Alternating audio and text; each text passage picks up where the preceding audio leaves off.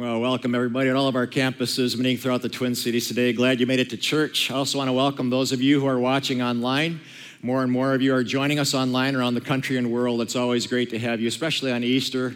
And if this is your first time ever at our church, or maybe the second time, especially want to welcome you and just invite you to kind of sit back and take it in, um, let it come to you.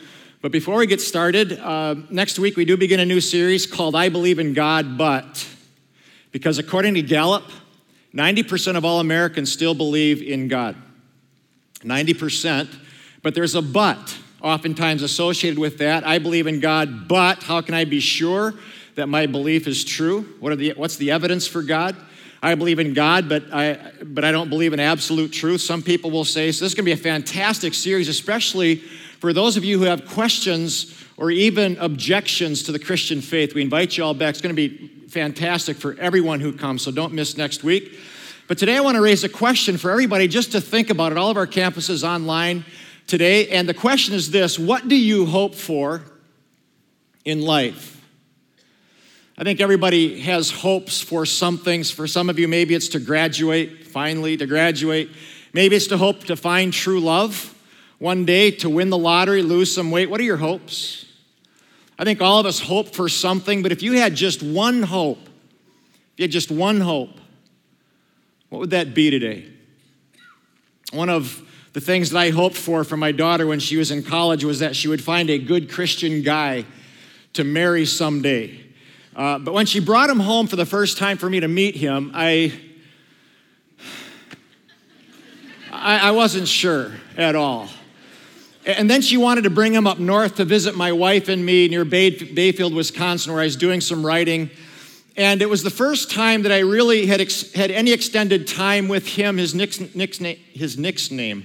His nickname is Nellie, last name Nelson. We call him Nellie. This was nine years ago, so she brought him up to where I was writing, and I'm sure he felt insecure around me, like he was being scrutinized, because he was being scrutinized. And so my wife came up to me the next day. She said, Bob, why don't you take the boy trout fishing?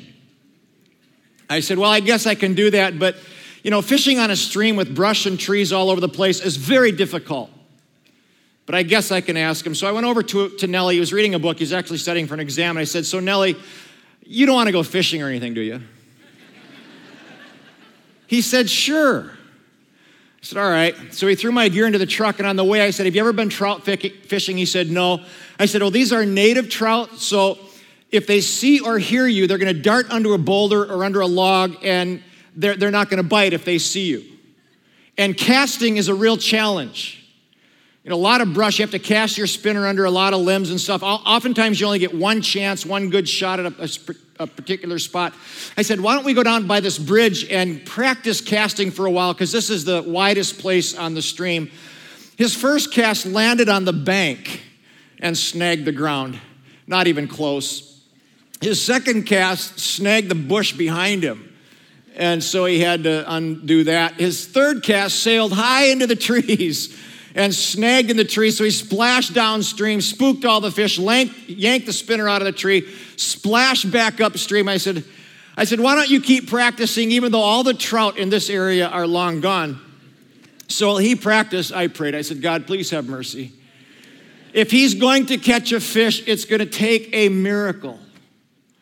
No kidding, on about the 15th cast, after splashing all around this place, the only trout left in the county rose up, nabbed his spinner. I said, Nellie, you got one, reel him in. And it was a total miracle. Had to be. For the next three hours, I watched him cast his spinner into the bushes and trees. He snagged himself a couple times and never did catch another trout. I sat on the bank watching this kid. And I thought to myself, I hope my daughter knows what she's doing. I hope Nellie is a better man than he is a fisherman. And I got to tell you, he is. He's a fantastic man of God. I couldn't have hoped for a better son in law. He loves God with all his heart. He's a great husband. He's a fantastic dad. I love him like my own boy. I love him. The point is, I hope that Meg would someday marry a great guy, and she did. But when it comes to what we hope for in life, there's no guarantees, is there? You know, sometimes people never do find love, or they do and it doesn't work, or couples can't conceive, or jobs get lost, and marriages end, and hope gets lost. In fact, before his arrest and crucifixion, many people had hoped that Jesus was actually the Son of God, that he was the Savior of the world. I mean, he healed sick people. He gave sight to people who had been blind all their life. Several times he took a couple of loaves of bread and fed 5,000, 3,000, 4,000 different people, and they had leftovers. So crowds began to flock to him. He couldn't go anywhere, and people would follow him. People like James and John left their livelihoods to follow him. When he arrived on the scene, John the Baptist pointed at Jesus and said, the Lamb of God who takes away the sins of the world. I mean, there is nobody like him. But then he got arrested. The Savior of the world is not supposed to get arrested. The Son of God isn't supposed to get betrayed and beaten and sentenced to death. I was reading through the Gospel of Mark recently, and a single statement just stopped me cold. You ought to read it sometime all over again. Just recently, this single statement. And they crucified him in broad daylight. When I read that statement recently, I got out my journal and I wrote down these words. In broad daylight, they crucified him. They laid a cross on the ground. Jesus was stretched out on it. They took each arm, held it against the beam, and they hammered a spike through his hands, the flesh ripping, the tendons severing, the blood pooling in the dirt underneath the beam. I wrote yesterday he was with his friends just walking and teaching, but today at nine o'clock in the morning, they crucified him for everybody to see and wonder what terrible thing he must have done to deserve this punishment. And then they lifted the cross into a hole and dropped down, jerking and pulling on Jesus' wounds. And he hung there for six hours until he suffocated and died. They crucified him. And hope was gone. And by the way, if, if you're not a Jesus follower here today or watching online, and I, I had one shot, just one shot to convince you to put your trust in Jesus as your Savior, I would not point to the fact that he was a great teacher or a great miracle worker. If all we can say is that Jesus was a great teacher and miracle worker, I would not waste my time trying to convince you to follow him because I wouldn't follow him for those reasons.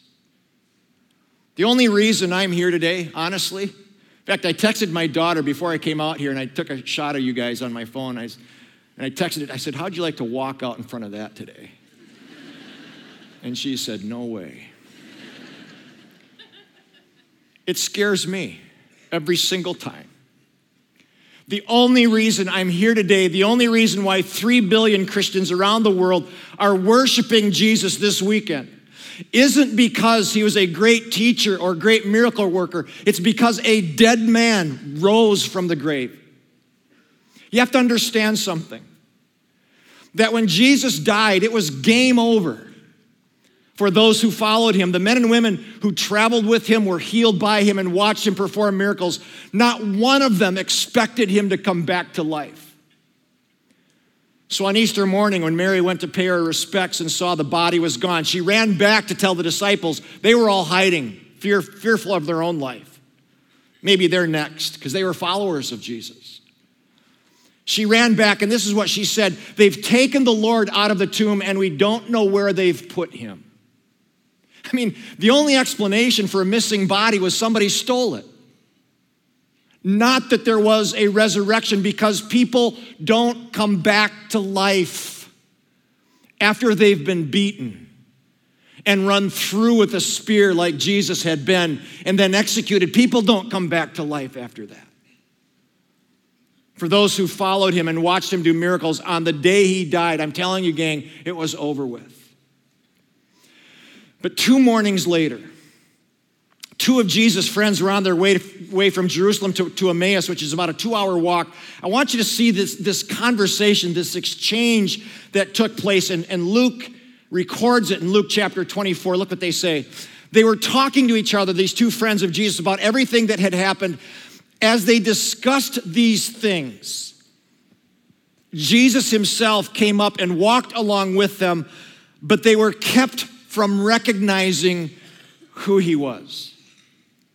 Now, Jesus was the most recognized person of that day, but somehow God had prevented them from recognizing the resurrected Lord.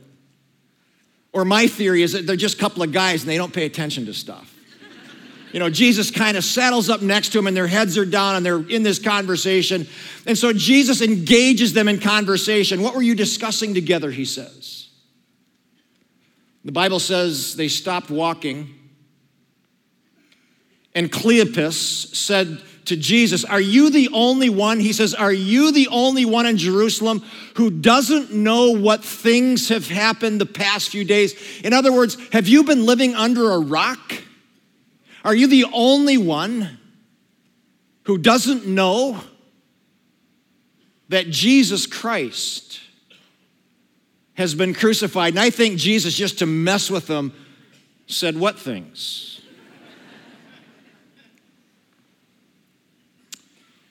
They said about Jesus of Nazareth.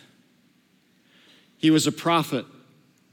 He was powerful in word and deed, but the chief priests and rulers sentenced him to death and they crucified him. And now this next sentence is so key. Look what they, look what they said. We had hoped. We had hoped he was the Messiah who had come to redeem us. Because you see, in the Old Testament, and these were Jewish people having this conversation, the Old Testament, God said that He would send a Savior one day to redeem people from their sins and for the Jews to set them free from oppression. And so along came this amazing leader who had supernatural power to perform miracles. So people started saying, He must be the guy. He's got to be the one sent from God to set us free. But then he was crucified and their hope was crushed. And that's why these two men were so defeated and despondent and confused. But then the Bible says Jesus opened their minds and they recognized him and he reminded them of how the Old Testament predicted these things that a Savior would come, he would suffer, he would die and be raised on the third day to break the curse of death and then, as soon as he engaged them in conversation, the Bible says he walked off and disappeared. So these two guys, they run back to the other disciples and they tell them Jesus was alive. And as they were spilling over their words, it says in Luke 24, suddenly Jesus stood among them and said, Peace be with you. But they were terrified, thinking they were seeing a ghost. Now, why did they think he was a ghost? Because dead people don't come back to life. They thought he was a ghost, but Jesus said, Look, why do you doubt? Why do you doubt? Look at my hands, look at my feet. A ghost doesn't have flesh and bones as you see that I have. And then he opened their minds. He reminded them what the scripture said that the Christ would suffer and rise from the dead on the third day. And forgiveness, I love this, this word. And forgiveness of sins will be preached to all nations. The Bible says for the next 40 days, Jesus walked around, he ate, he appeared to them numerous times in places. To Thomas, remember Thomas? Thomas said, I will not believe this. He wasn't at that meeting, that initial meeting when, they, when Jesus appeared the first time. He said, I will not believe until I can see the wounds in his hands and touch his side. I will not believe it. Jesus appeared to Peter, James, and John, and all the others, and he told them to take this message of his resurrection to all the nations. Gang, I'm telling you, the only reason you and I are here today Because these people poured into the streets of Jerusalem and they did not say he was a great teacher. They did not say he was a great miracle worker. They did not say he predicted the future and cast out demons, even though Jesus did all those things. They poured into the streets and their story was this not that Jesus lived, but that he lives. And the reason millions of us worship him as our Savior and God is because they saw him die. But then they saw him alive again, and that never happened before, and it's never happened since.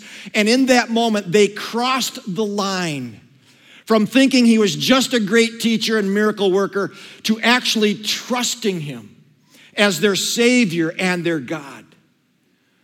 And that's why I'm here today and why many of you are here today. But that brings me back to my original question What do you hope for? What do you hope for in this life?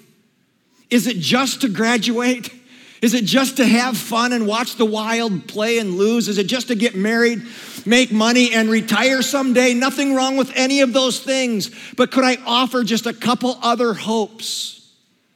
This is why Jesus came to this planet. Number one hope is forgiveness.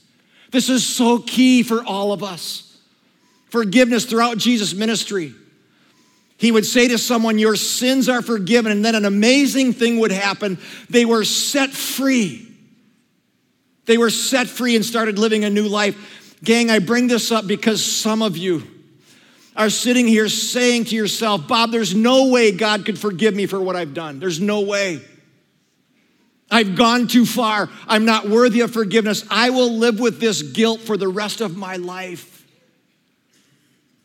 Anybody here feel like you're beyond hope?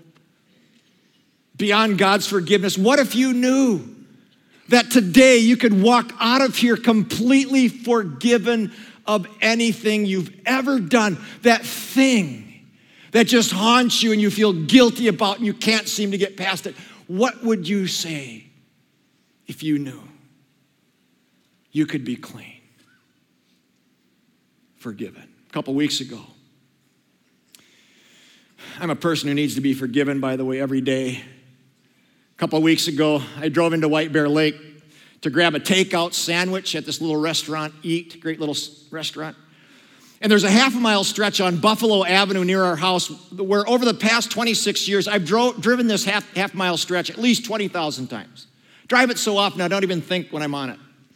But two weeks ago, I was halfway, no kid, I was halfway through a Reuben sandwich when I shot down Buffalo Avenue, and within seconds, a cop lit up his squad car and pulled me over. And I was, I thought, oh, not again. And I thought I was so guilty. I was, I was so guilty that I just grabbed my license and registration before I got there. I stuck them out the window, and when he got to my window, I said, Man, you were in a good spot. I never saw you. And he smiled. He said, Well, how's your record? I said, Well, I think it's okay because I can't remember if, you know, the last one had cleared or not.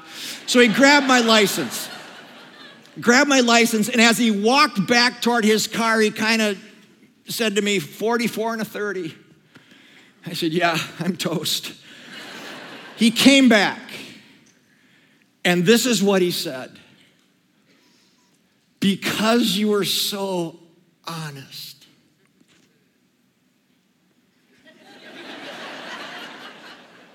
Because you are so honest, I'm going to give you a reduced ticket. $60, and it won't go on your record. And I thought, I thought, because I'm so honest. Are you kidding me? And I am not proud of this. And I have such high, high regard for our law enforcement. I love you guys and gals who are out there doing that. But I've gone 44 and that 30 20,000 times at least. No kidding.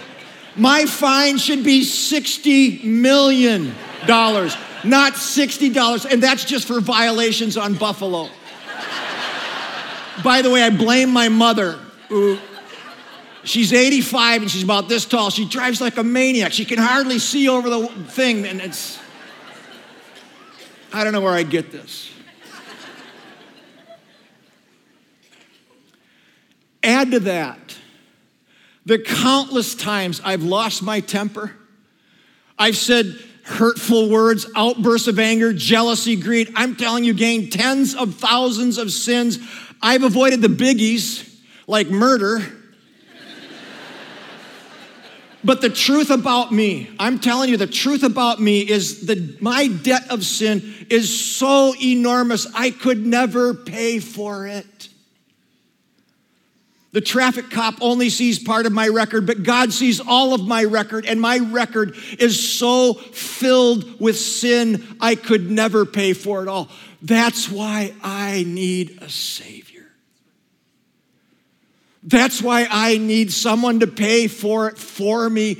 I need a God who is big enough and powerful enough to take my penalty and cover my sin John the Baptist said, Look, behold, the Lamb of God. He's the perfect lamb, the perfect sacrificial lamb. He's powerful enough to take away your sin and my sin and the sins of the world, and that's why he came. His death was the supreme payment for your sins and mine. And the Bible says, anyone who receives Jesus' payment for sins is forgiven, and he doesn't just reduce the fine, he cancels it. Anybody need to be forgiven of something today? This is your day.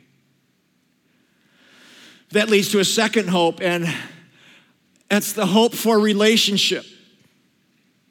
The hope for relationship. This is the essence of life. So life's all about. When this is going well, life goes well. When this isn't going well, life stinks. This verse, John 3:16, God so loves this world. God so loves every single person hearing these words. God so loves you, He knows you by name that He gave His only Son. That whoever believes in Him, puts their trust in Him, will not perish but have eternal life. God wants a relationship with every person here, but our sin separates us from God. So God sent Jesus to pay for that sin, erase the sin that separates, separates us from God so we could have a relationship with Him. And I know that some of you are saying, but Bob, why do I need a relationship with God?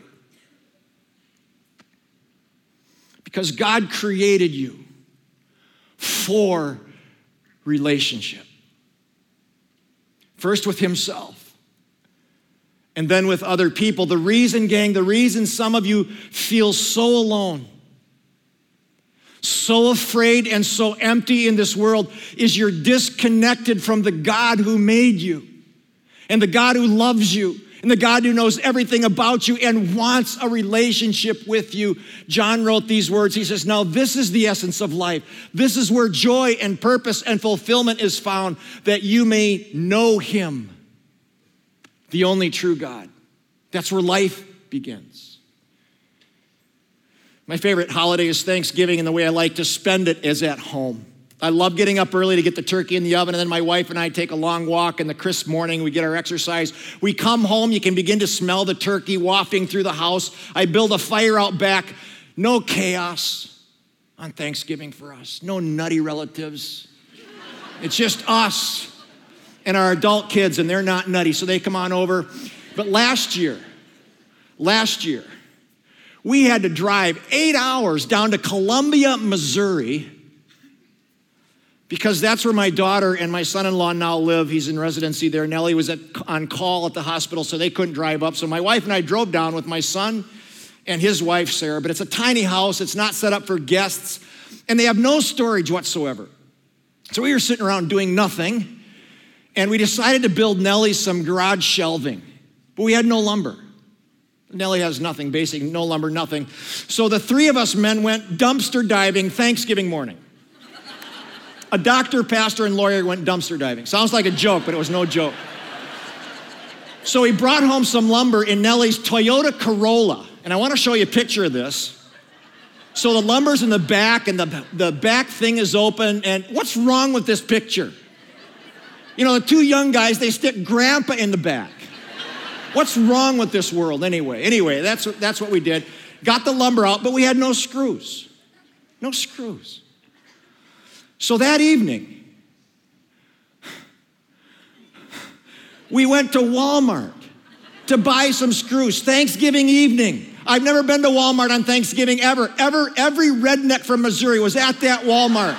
Thanksgiving, hordes, hordes of people standing around piles of crap, waiting for Black Friday to open up.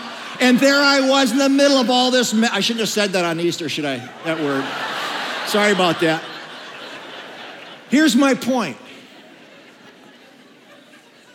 If you would have told me, if you would have told me that on Thanksgiving morning, I would have been in a dumpster, and on Thanksgiving evening, I'd have been at a Walmart looking for screws, I'd say you're crazy.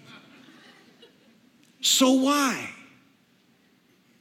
Why would I leave the comfort and glory of my own home and travel down into all that mess? There's only one reason it's relationship. I would go anywhere, I would do anything for my daughter, who I love more than my own life.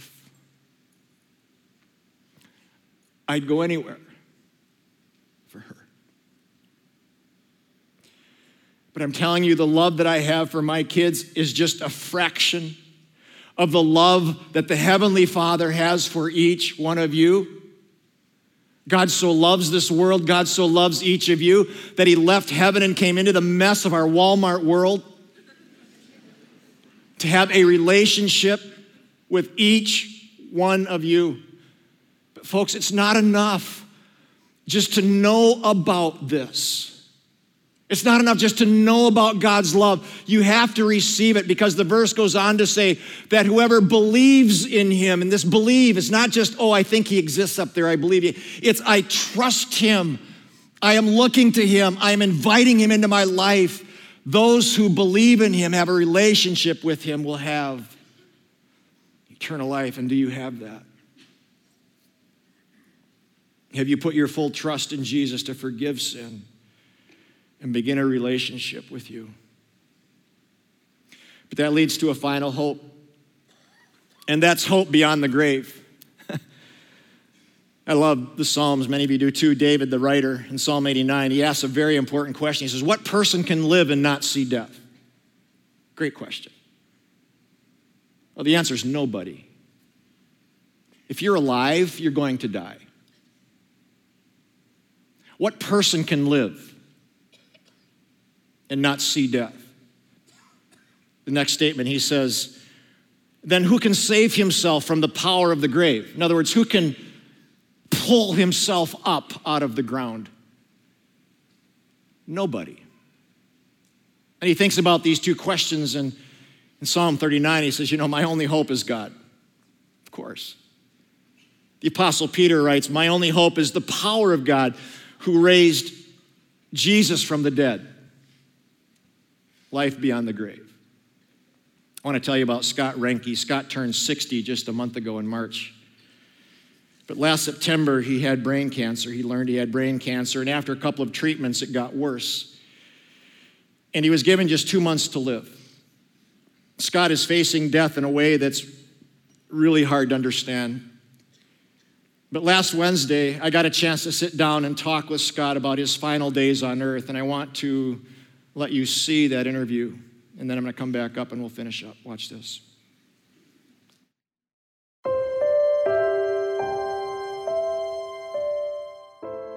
I know it sounds cliche, but the first time I met Scott, I knew he was the one. We got married in 1978 when I was only 19, and 39 years later, he still takes the time to text me every morning just to say, I love you. Together, we've been blessed with four amazing kids and two beautiful grandchildren. Scott absolutely adores each of them and somehow has found a way to be their hero and their biggest fan all at the same time. My husband is a man who always puts others first. And when you see him, he'll make you feel like he's been waiting all day just for the chance to talk to you. He makes us laugh, tears up during movies, and is the most genuine man I've ever met. But most importantly, Scott stands firm in his faith no matter what. In the six months since his cancer diagnosis, I have watched his unwavering faith guide him through the twists, turns, and detours of a disease that without a miracle will take his life. It's been a test of strength and perseverance, but when I look into his eyes, what I see most is peace and hope.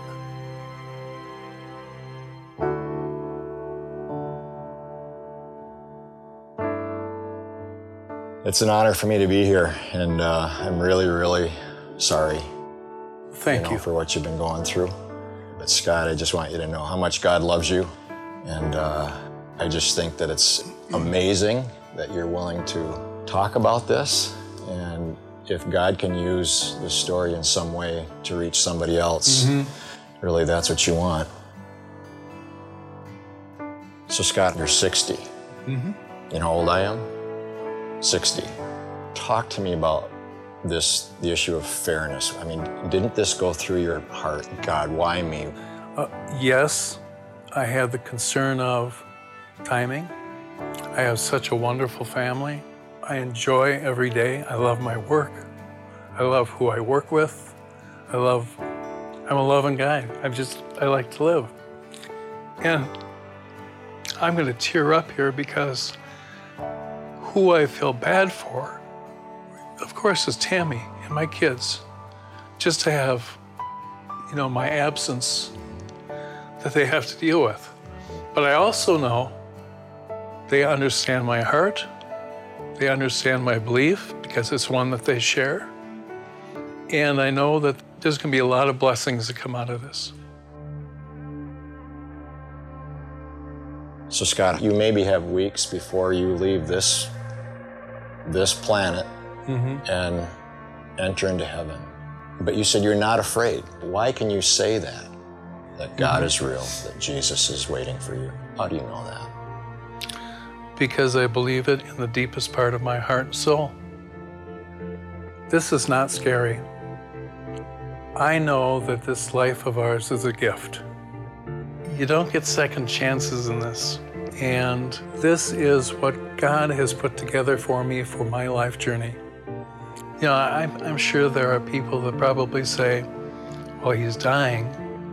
And he likely is just hanging on to everything he can. When in reality, I'm dying.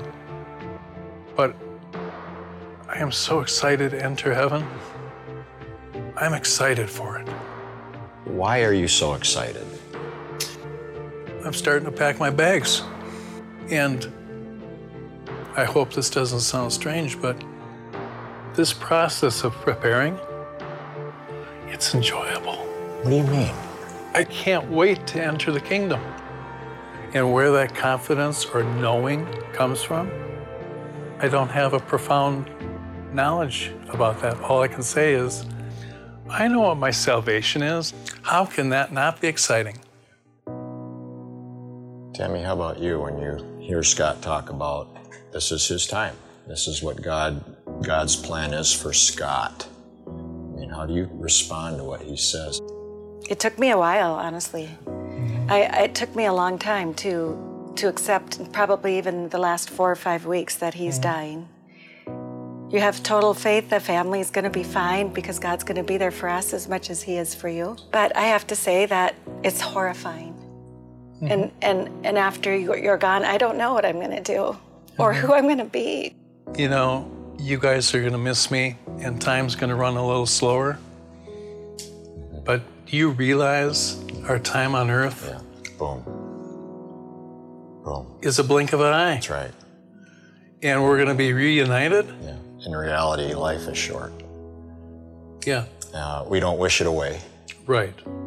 but boy, we better have a we better have a reality that we can cling to, and that Right. reality is, you know, Easter that Jesus died, and rose again, and promises the same for every one of us who claim, Right. claim Him to be Lord, Right. right? And as hard as this is, this is and is going to be, God still is in charge of your life, right? Mm-hmm. And of your life. Yep, exactly.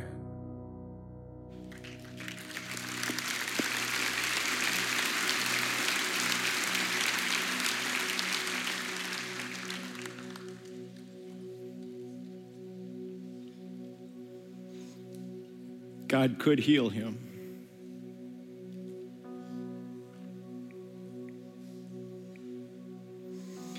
But the reason, the reason Scott isn't afraid, the reason he, he's almost excited is because he's known God all his life. And this this event, this passing, is just a step um, where he'll see God face to face.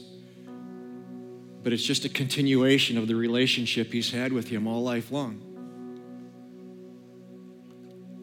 And if you don't have that, start. Ask God to come into your life. Get to know Him. Here's what I'm hoping for this Easter that hundreds of you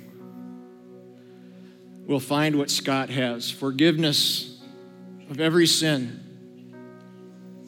a relationship with God that will lead you and carry you and comfort you all through life. And then the promise of life beyond the grave. What a deal. Who wouldn't want that? And so, at all campuses, you can just stay seated for one brief moment. I'm going to have a brief prayer with you, but I'm going to be praying specifically for those of you who are ready to make this decision to put your trust into Jesus, your full trust in Jesus as your Savior, your forgiver, your God. And so, at all campuses, let's just quiet our, our hearts just for one more minute here and let's pray. And for those of you, especially, who are going to be praying this prayer for the first time, this is, this is your moment. This is your day. Let's pray together, all campuses, even online. Wow, Father, thank you so much uh, for this truth, this reality. Thank you, Jesus, for loving me, coming into my life, speaking to me, leading me all the way through.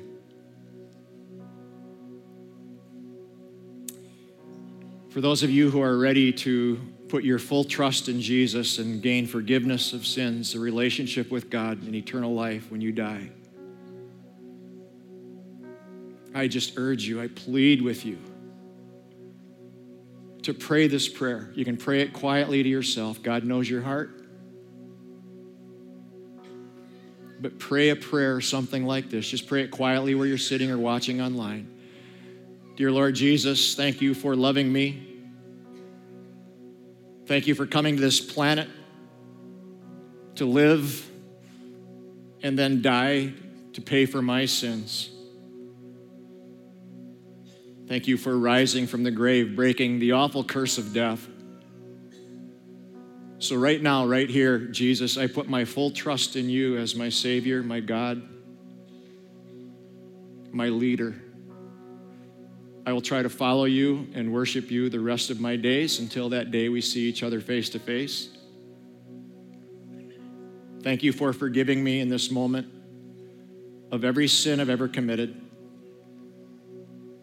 Right now, in this moment, I become a Christian, a real one. Thank you for being patient with me, Lord. But I want you in my life, and I open my heart to you right now. In Jesus' name I pray. Amen. 30 more seconds, okay? 30 more seconds. Please be respectful of this moment. I know we're very full across campuses.